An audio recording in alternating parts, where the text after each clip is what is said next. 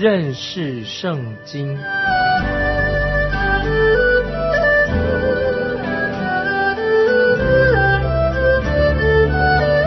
认识上帝的话，把上帝的话带到全世界。本节目是由认识圣经机构和环球广播电台联合制作，欢迎收听。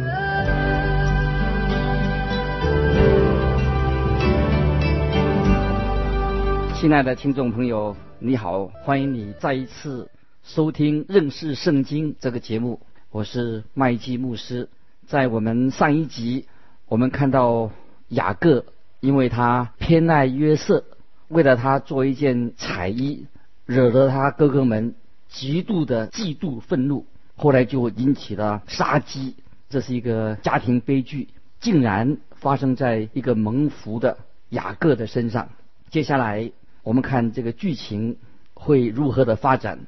接着我们看《创世纪》第三十七章二十九到三十一节。刘辩回到坑里，见约瑟不在坑里，就撕裂衣服，回到兄弟们那里，说：“童子没有了，我们往哪里去找才好呢？”他们宰的一只公山羊，把约瑟的那件彩衣染了血。圣经并没有告诉我们，究竟他们有没有对。刘辩说实话，我猜想他们大概说了。现在要去追那些商人已经没有用了，因为他们已经走远了，所以他们就一起编造了一个故事，去向老雅各他们的爸爸报告这件事情。接着我们看第三十二节，打发人送到他们的父亲那里，说：“我们捡了这个，请认一认。”是你的儿子的外衣不是？他们很聪明吧？是不是？他们装着没有见过约瑟，只是发现了这件彩衣，竟然还敢问他的老父亲认不认得这件彩衣？雅各晓得那件彩衣就是他儿子约瑟的，他就自己做了一个推论，当然是那些哥哥们想要他做这样的结论。我们看第。三十三节，他认得，就说这是我儿子的外衣，有恶兽把它吃了。约瑟被撕碎的，撕碎的。让我们从另外一个角度来看这件事情。他们宰了一只公山羊，把血涂在那件彩衣上面，这种欺骗父亲的行为，是不是让你想到一些事情很熟悉？记不记得？当利百加和雅各他们一起做了一件欺骗的事情，他们就做了一个美味吃的东西，又把山羊的皮包在雅各的手背上面，去为了欺骗他们的老父亲雅各。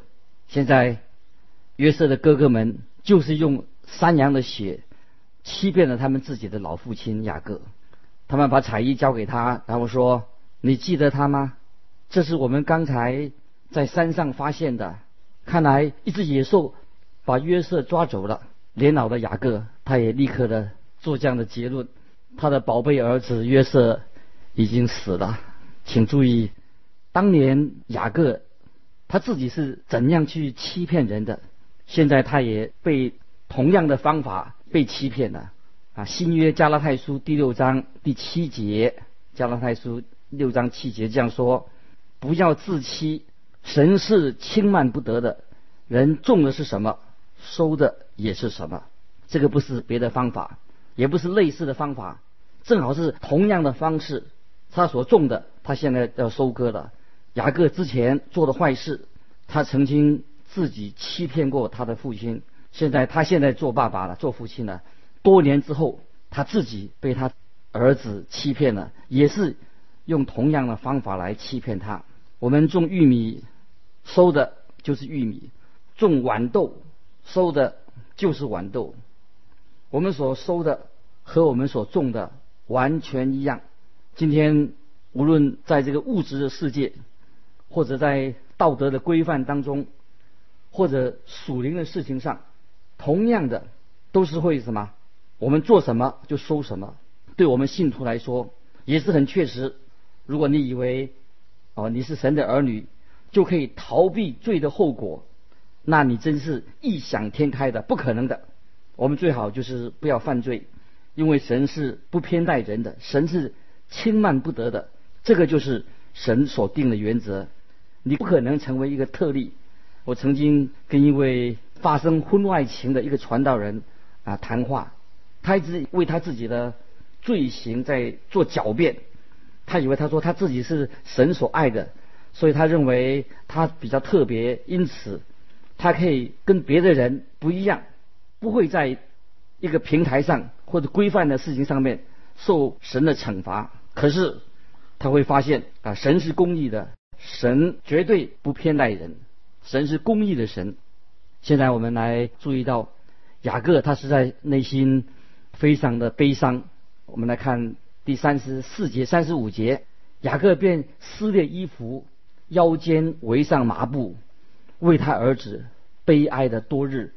他的儿女都起来安慰他，他却不肯受安慰，说：“我必悲哀着下阴间。”到我儿子那里，约瑟的父亲就为他哀哭。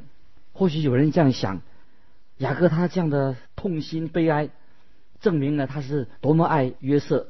的确，雅各是很爱他这个孩子。不过，听众朋友，这也反映出雅各这个时候他还没有完完全全的靠信心而行。当你回想到雅各在比努伊勒的属灵的经历，他那个时候，他把他自己的老我完全放下的，又把那个血气的旧的旧人也把他丢弃的。可是现在他这个时候，他必须要对神要有信心。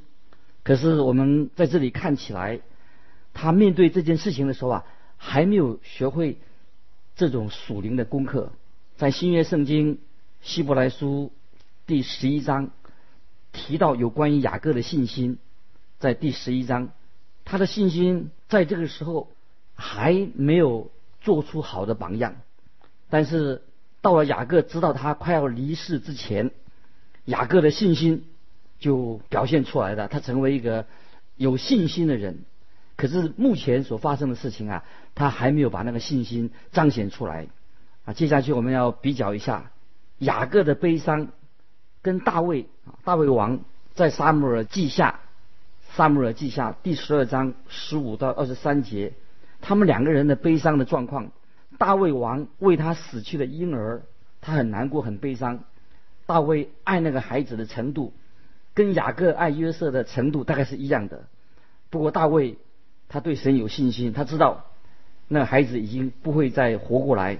大卫也知道有一天他会去到神那里去，这是何等大的信心！听众朋友。你看雅各在这个时候，他是不是完全的靠信心而行？他的这种悲伤是一个很不正常的。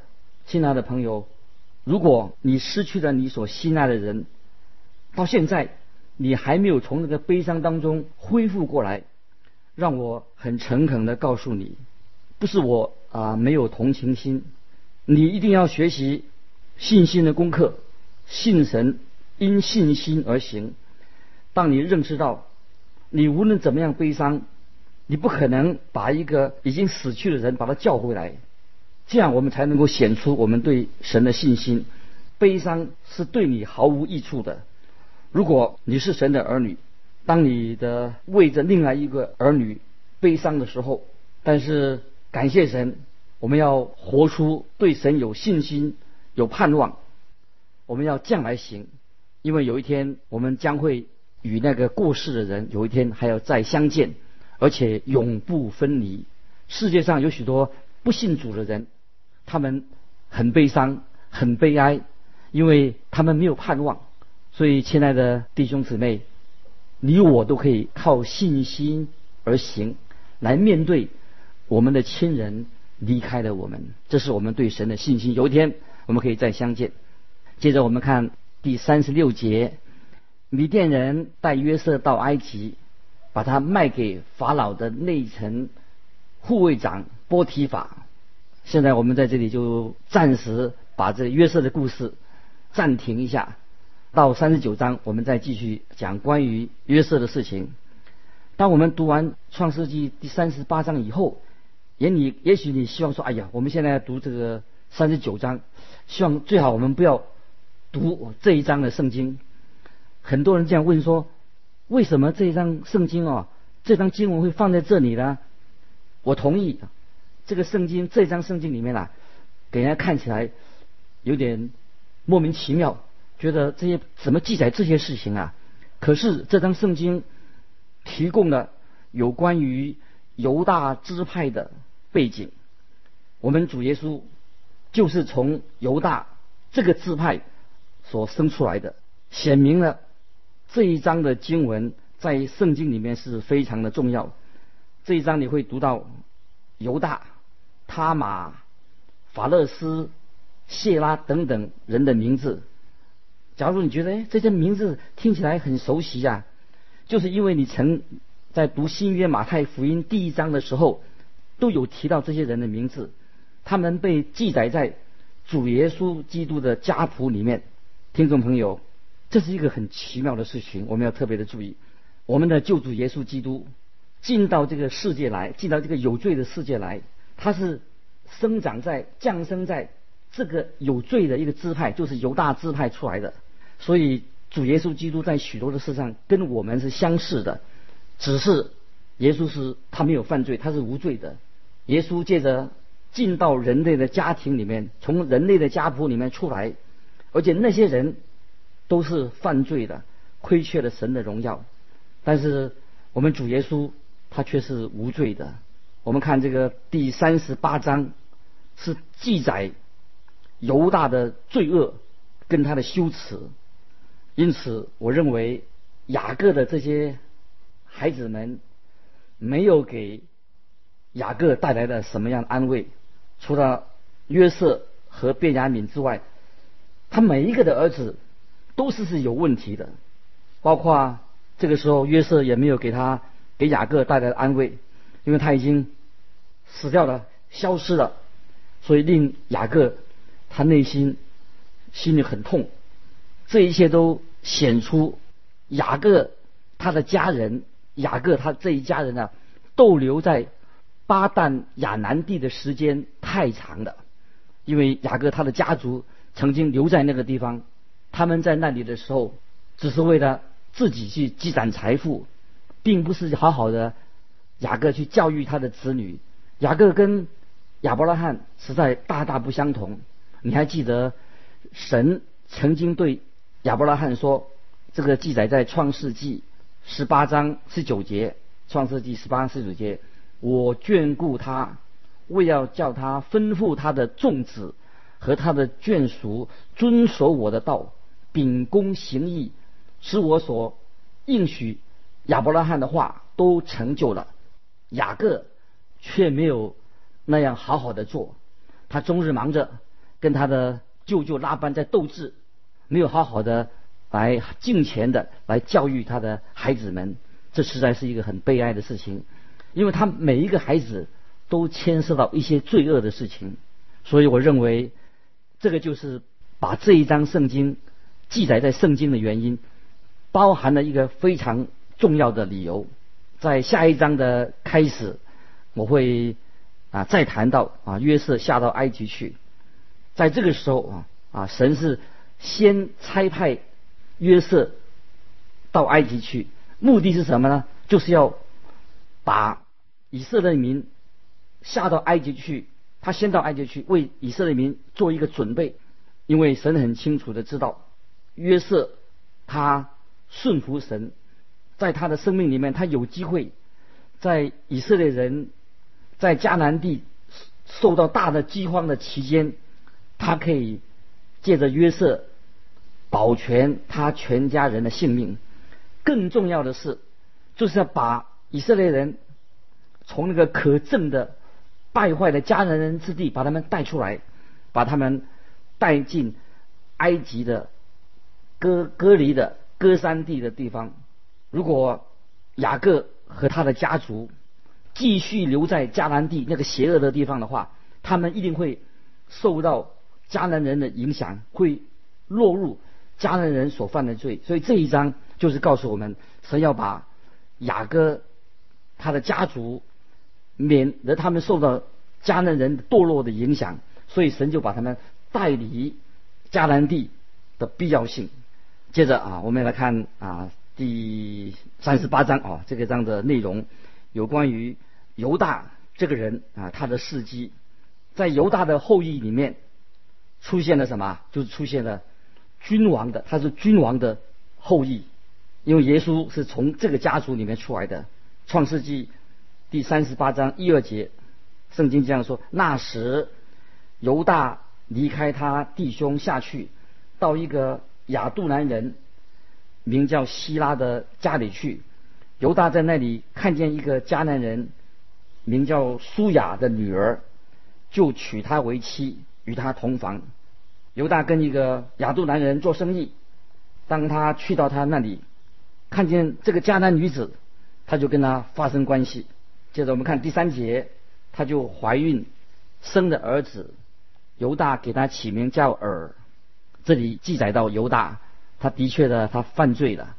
第四到第六节，第四到这个他又怀孕生了儿子，母亲给他起名叫俄南，他父又生了儿子，给他起名叫示拉。他生示拉的时候，犹大正在积细，犹大为长子，而娶妻，名叫他玛。在圣经里面，这是第一次出现他玛。这个名字，他玛这个名字，他的名字后来就是出现在耶稣基督的家谱里面。现在我们啊来看，这个是一个充满了罪恶的家庭。从第七节到第十节，犹大的长子儿在耶和华眼前眼中看为恶。犹大的长子儿在耶和华眼中看为恶，耶和华就叫他死了。犹大对俄南说：“你当与你哥哥的妻子同房，向他尽你为弟的本分，为你哥哥生子立后。”俄南知道生子不归自己，所以同房的时候便移在地啊，就把那个精子移到地上去，免得给他哥哥留后。俄南所做的，在耶和华眼中看为恶，耶和华就叫他死了。这一段的记载啊，是可以说是很重要。我们接着看第十一节，犹大心里说：“恐怕示拉也死，像他两个哥哥一样。”就对他儿媳他玛说：“你去在你父亲家里守寡，等我儿子示拉长大，他玛就回去住在他父亲家里。”在当时，他们有一个风俗，就是一个人死去以后。他的兄弟就要把死人的妻子娶回来，而男他拒绝这样做，因此死亡就临到他。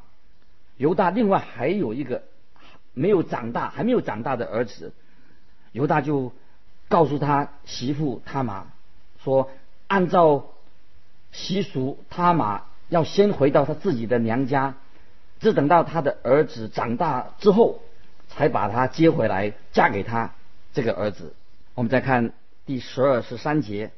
过了许久，犹大的妻子苏雅的女儿死了，犹大得了安慰，就和他朋友亚杜兰人希拉上田拿去，到他剪羊毛的人那里。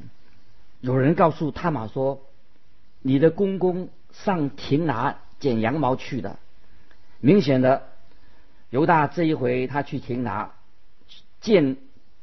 亚杜兰人希拉是跟羊有关系的事情，因为他们一起牧羊，拥有许多的羊群。犹大上亭拿是要为剪羊毛，这个时候他玛还一直住在他自己的家里面等着等着。他现在已经明白了，他的公公犹大是不会把他的小儿子示拉给他做丈夫。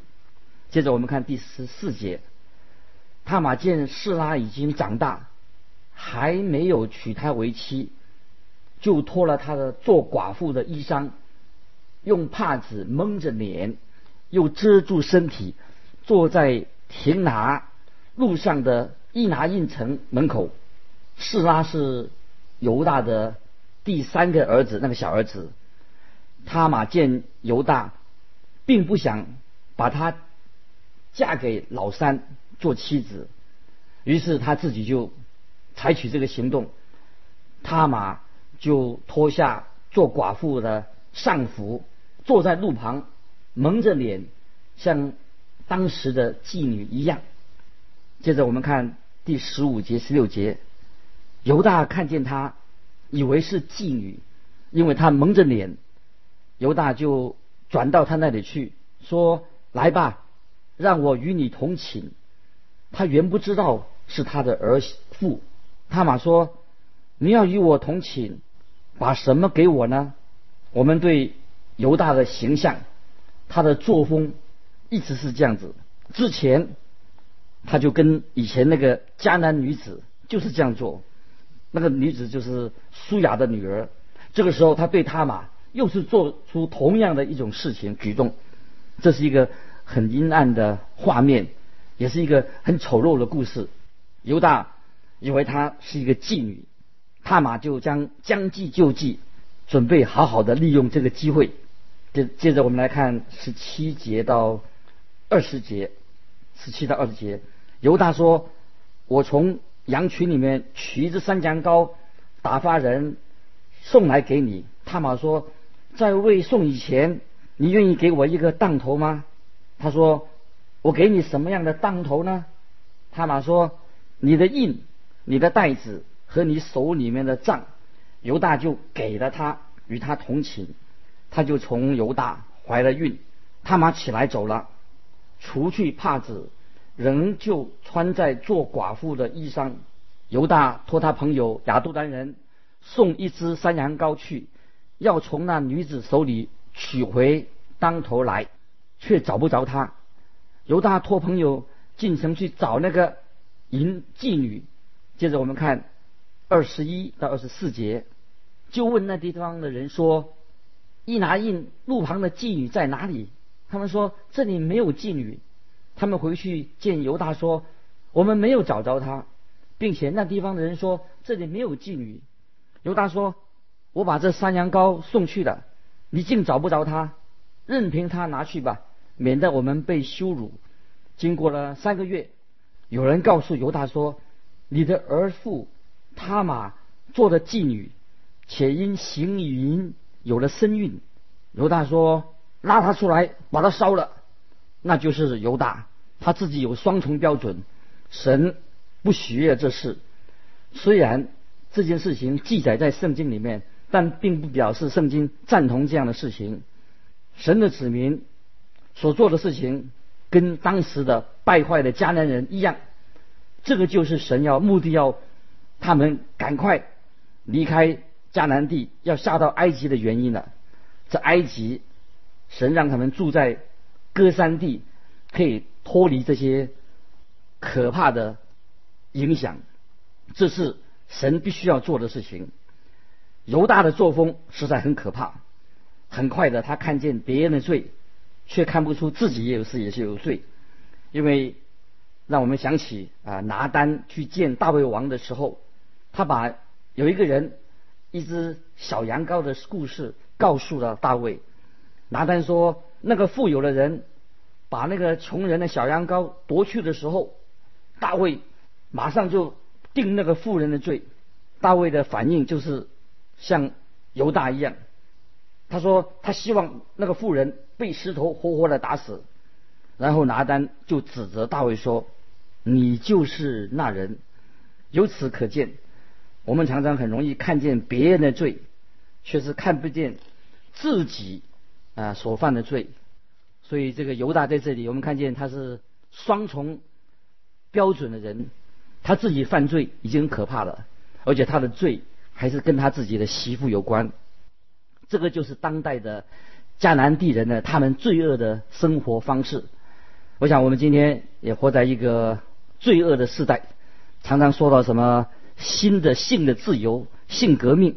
听众朋友，其实不信神的人，在过去很多世纪以来，已经犯了所谓的性自由、的奸淫的罪，所以他们的生活有时很糜烂，非常糜烂，而且这是他们被审判、被灭绝的原因。迦南人现在已经不存在世界上了，他们已经消失了，已经受到神的审判。这给我们每一个人都是一个警告。可是还有一大堆人，包括也许有些基督徒在内，还没有留意这样的警告。所以啊，我们不稀奇，为什么神把这一章圣经放在圣经里面，是要给我们做一个提醒和警告。因为知道神是不容许罪恶，也解释的要证明。神要把以色列人带出、离开迦南地，下到埃及去的原因。因为时间的关系，今天我们就到这里，下次我们再见。欢迎来信到环球电台认识圣经这个节目。麦基牧师收，麦是麦田的麦，基是基督的基。再见，愿神祝福你。